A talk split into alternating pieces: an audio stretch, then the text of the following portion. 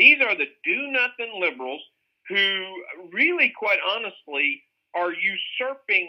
I mean, this is basically tyranny by the majority. I mean, normally impeachment, every other time in our nation's history, has moved forward on a bipartisan note, and even Nancy Pelosi herself said it should, and now it's totally. In fact, the only bipartisan piece of this is against it. You're listening to Code Red with Secure America Now, the largest national security grassroots army. Mark Green is a medical doctor, a graduate of West Point, a patriot, and a congressman from the great state of Tennessee. Welcome, Congressman Mark Green. Thanks, glad today, to be on the show. Today, the Democrat controlled House of Representatives placed before the House a vote, or they're going to place the vote, on whether to impeach President Trump. In your opinion, did the House hearings on impeachment produce evidence of impeachable offenses by President Trump? Uh, no, not at all. First, on the accusation, you know, the accusation, I'm very comfortable with our president looking into corruption from a previous election. I'm very uh, okay with our president looking into corruption of public officials, whether or not a, a vice president used his office to get his son special favors and from foreign government. I, you know, I'm very okay with that. So, from the accusation standpoint, I don't have a problem. Uh, from the proof standpoint, I don't think there was any proof of anything. Uh, at best, we got presumption by a witness who overheard a phone call. So I, I don't think that there's uh, any proof of any crime, and I don't think the accusation in and of itself is bad. So, so would is it fair to call this action a political action uh, rather than a serious prosecution?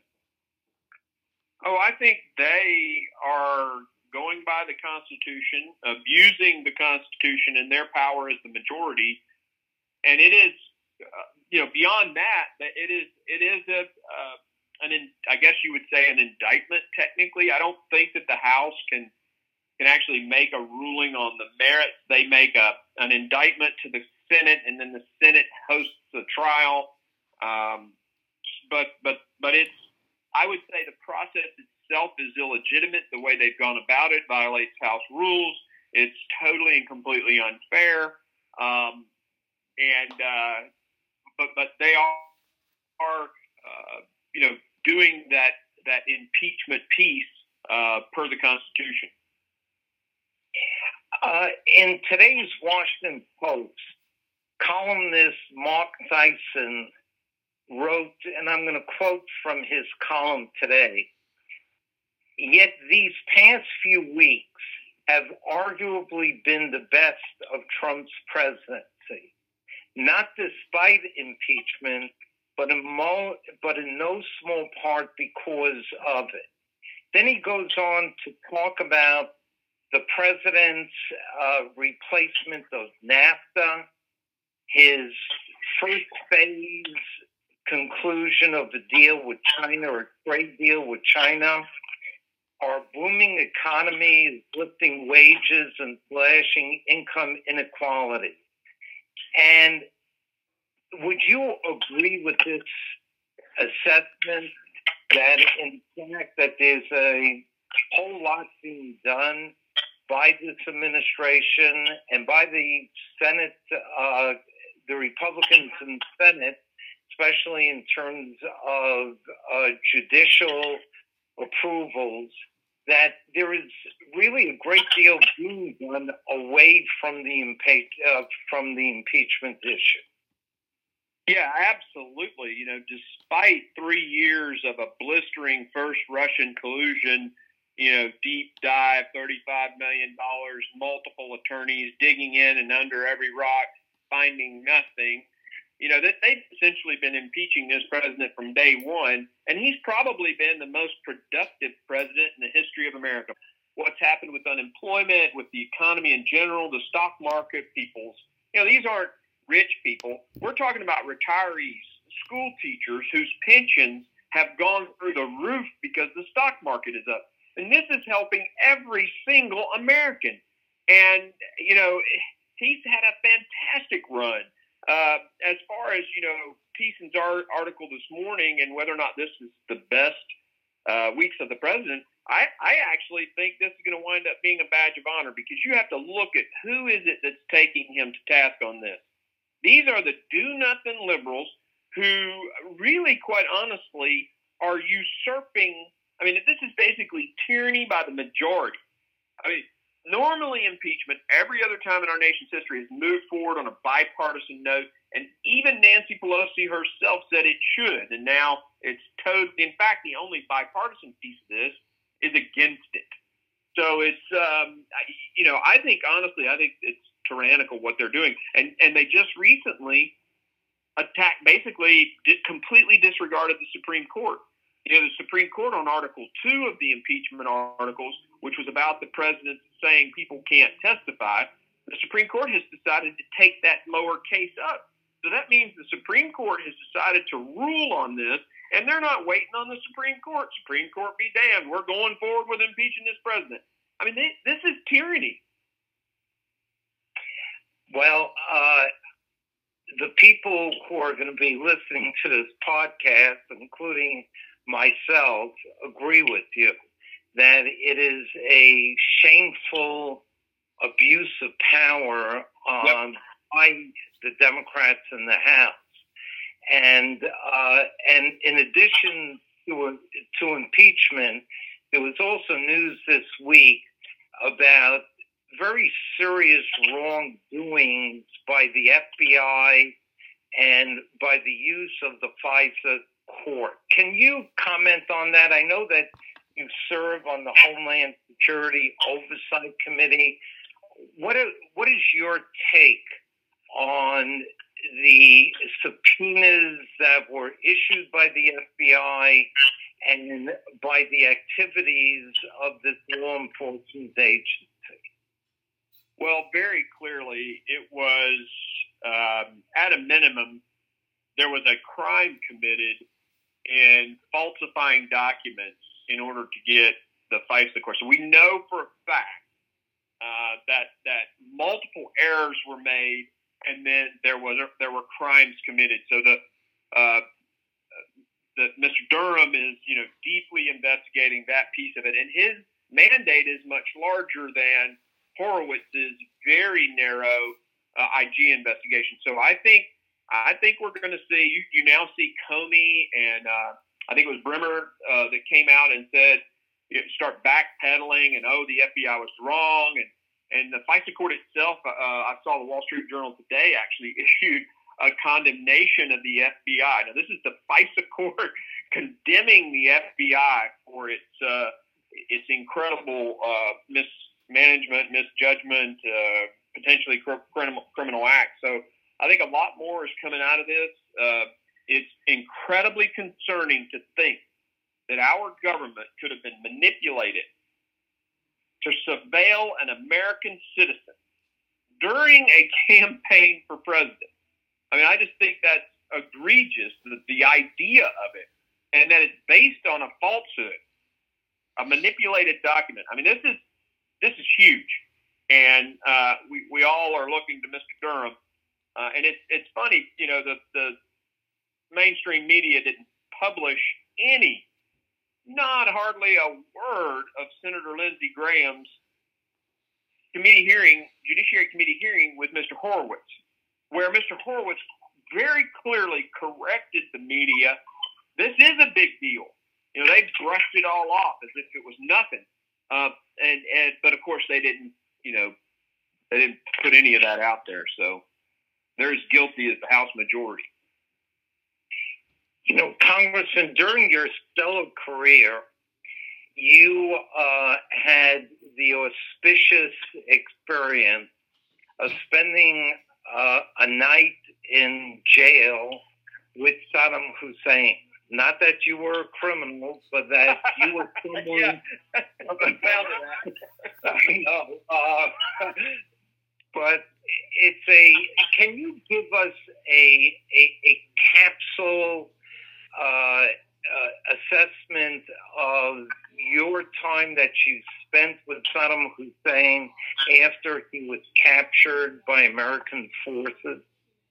Yeah, sure. I, you know, I was the physician for the Special Operations Task Force that was hunting for WMD and hunting for Saddam and Saddam enablers, uh, regime members, things like that. Um, I did tons of different missions, you know, uh, capturing various people and, uh, you know, looking for WMD. And so, of course, I was there when we got Saddam Hussein. Uh, and when I went back to the uh, interrogation facility where he was, the commander of the unit, a Navy admiral, uh, former Navy SEAL, uh, basically said, "Hey, Mark, I want a physician to stay with this guy. Don't let him martyr himself. Uh, do you want to go in and, and stay the night with him?" I'm like, "Heck yeah!" And so I I go in with the purpose of letting him sleep, and and I'll just you know watch and make sure he doesn't harm himself. Well, Saddam sits up and just starts a conversation with me, and the conversation lasted, I gosh, um, it, it was probably six hours or so. Um, you know, it was fantastic, uh, unbelievable opportunity to be there on the night of his capture and interview him and talk to him.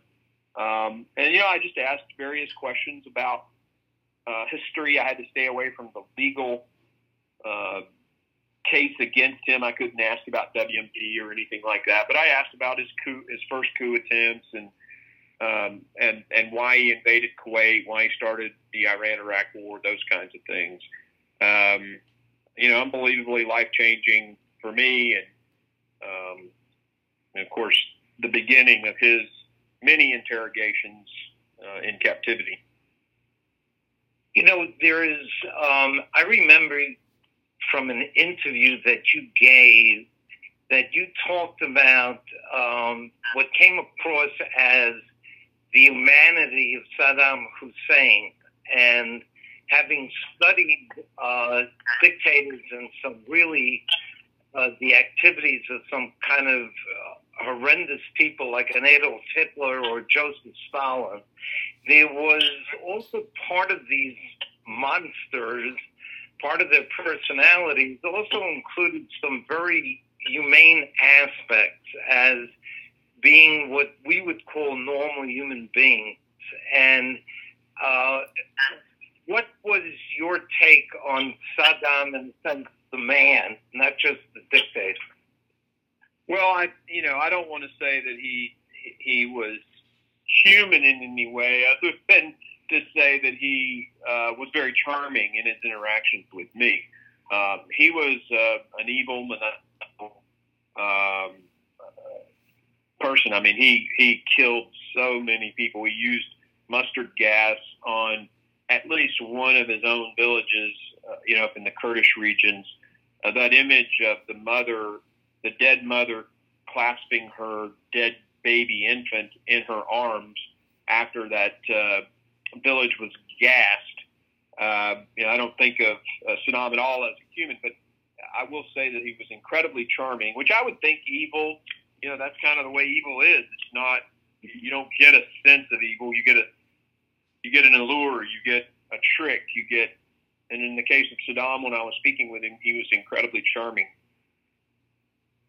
You know, uh, this week, uh, President uh, Trump uh, issued a statement out of the White House in which he uh, acknowledged the heroics of the American Army during the Battle of the Bulge at the end of World War II. And what struck me about this uh, statement by the president was I cannot remember of a president of the United States, in a sense, going out of his way to praise American soldiers uh, 75 years after they did their service.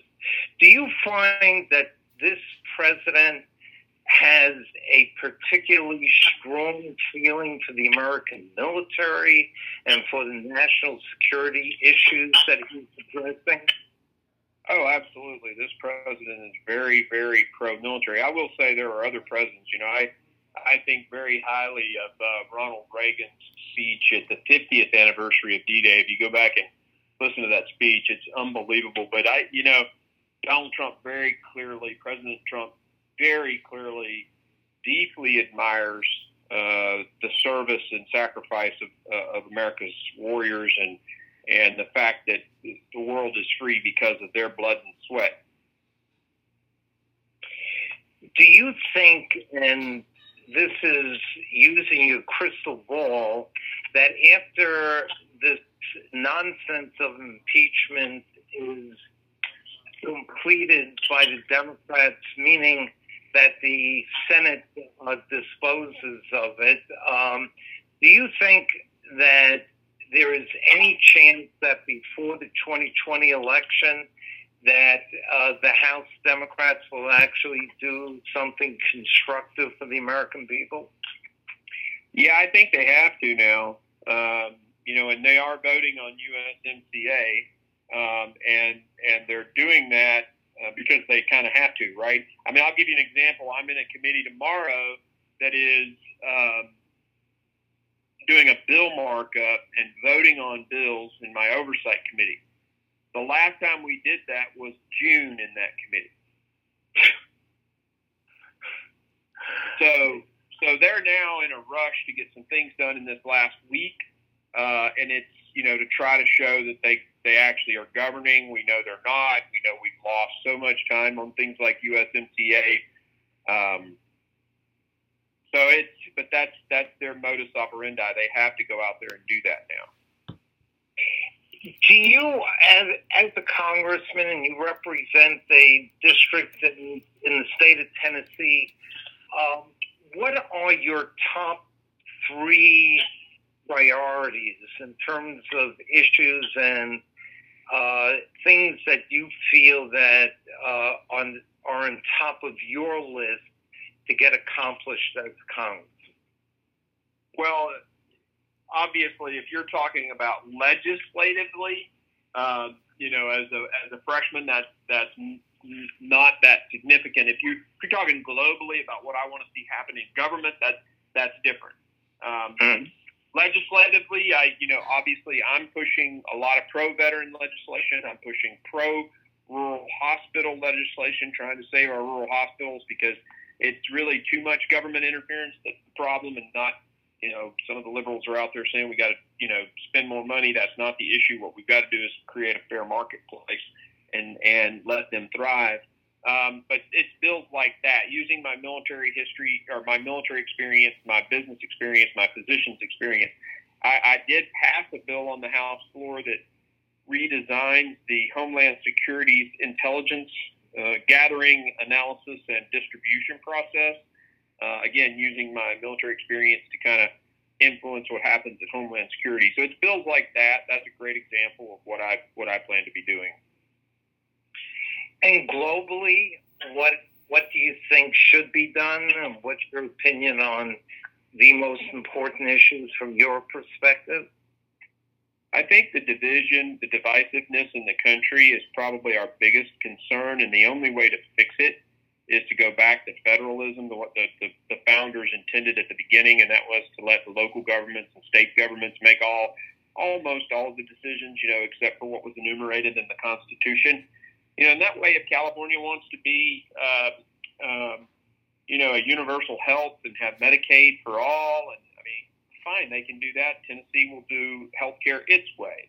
Uh, but if but if you have a divided House of Representatives like this, where uh, the the the, per, the party in charge makes all the decisions, that's essentially tyranny. And and and I don't think America Americans are going to tolerate that. And so I, I find it. I, I think our only hope is to get back to states' rights. Well, that's probably uh, the number one issue. Mm-hmm. Go ahead. Uh, what other issues concern you? Uh, well, we've got to get our spending, you know, under control. I mean, we are bankrupting the country. Uh, and this uh, labor minibus from yesterday uh, was a fine example of that. Um, if we do not get our spending under control, it won't matter because we won't be a country. We'll be broke. Um, so clearly, that's got to happen.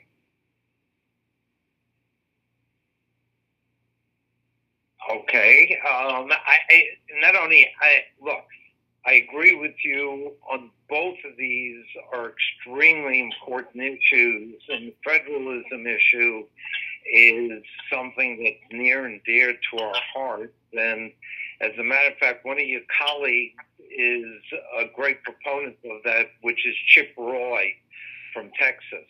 And yes. um, federalism is in every fiber of this body in terms of returning to what the founders uh, perceived that this country uh, should, how it should be governed. Um, look, Congressman, I know that today is a very busy day. Um, I want to thank you for the time that you spent with us, and I also would like to uh, thank you for the service that you've done for the country and you continue to do for the country. And I want to uh, invite you to come on to Secure America's now Code Red broadcast and um, and update us as um, as your career goes on and as the country goes through what I think is a positive revolution after impeachment is disposed of. Well, thanks for having me on the on the podcast and, and call anytime. Fantastic. Well, if you can take the time today as doing impeachment, uh, I, I, take you at your word, and we will. Thank you very sir. much, Congressman Mark Green. Have a great day, and Merry Christmas. Thank you for listening to Code Red with Secure America Now. We are the largest national security digital platform in the nation, dedicated to bringing critical security issues to the forefront of the American debate. For more information, visit our website at www.secureamericanow.org. Don't miss a single Code Red podcast. Subscribe today on Spotify, iTunes, or Podbean. You can also find the Code Red podcast on YouTube.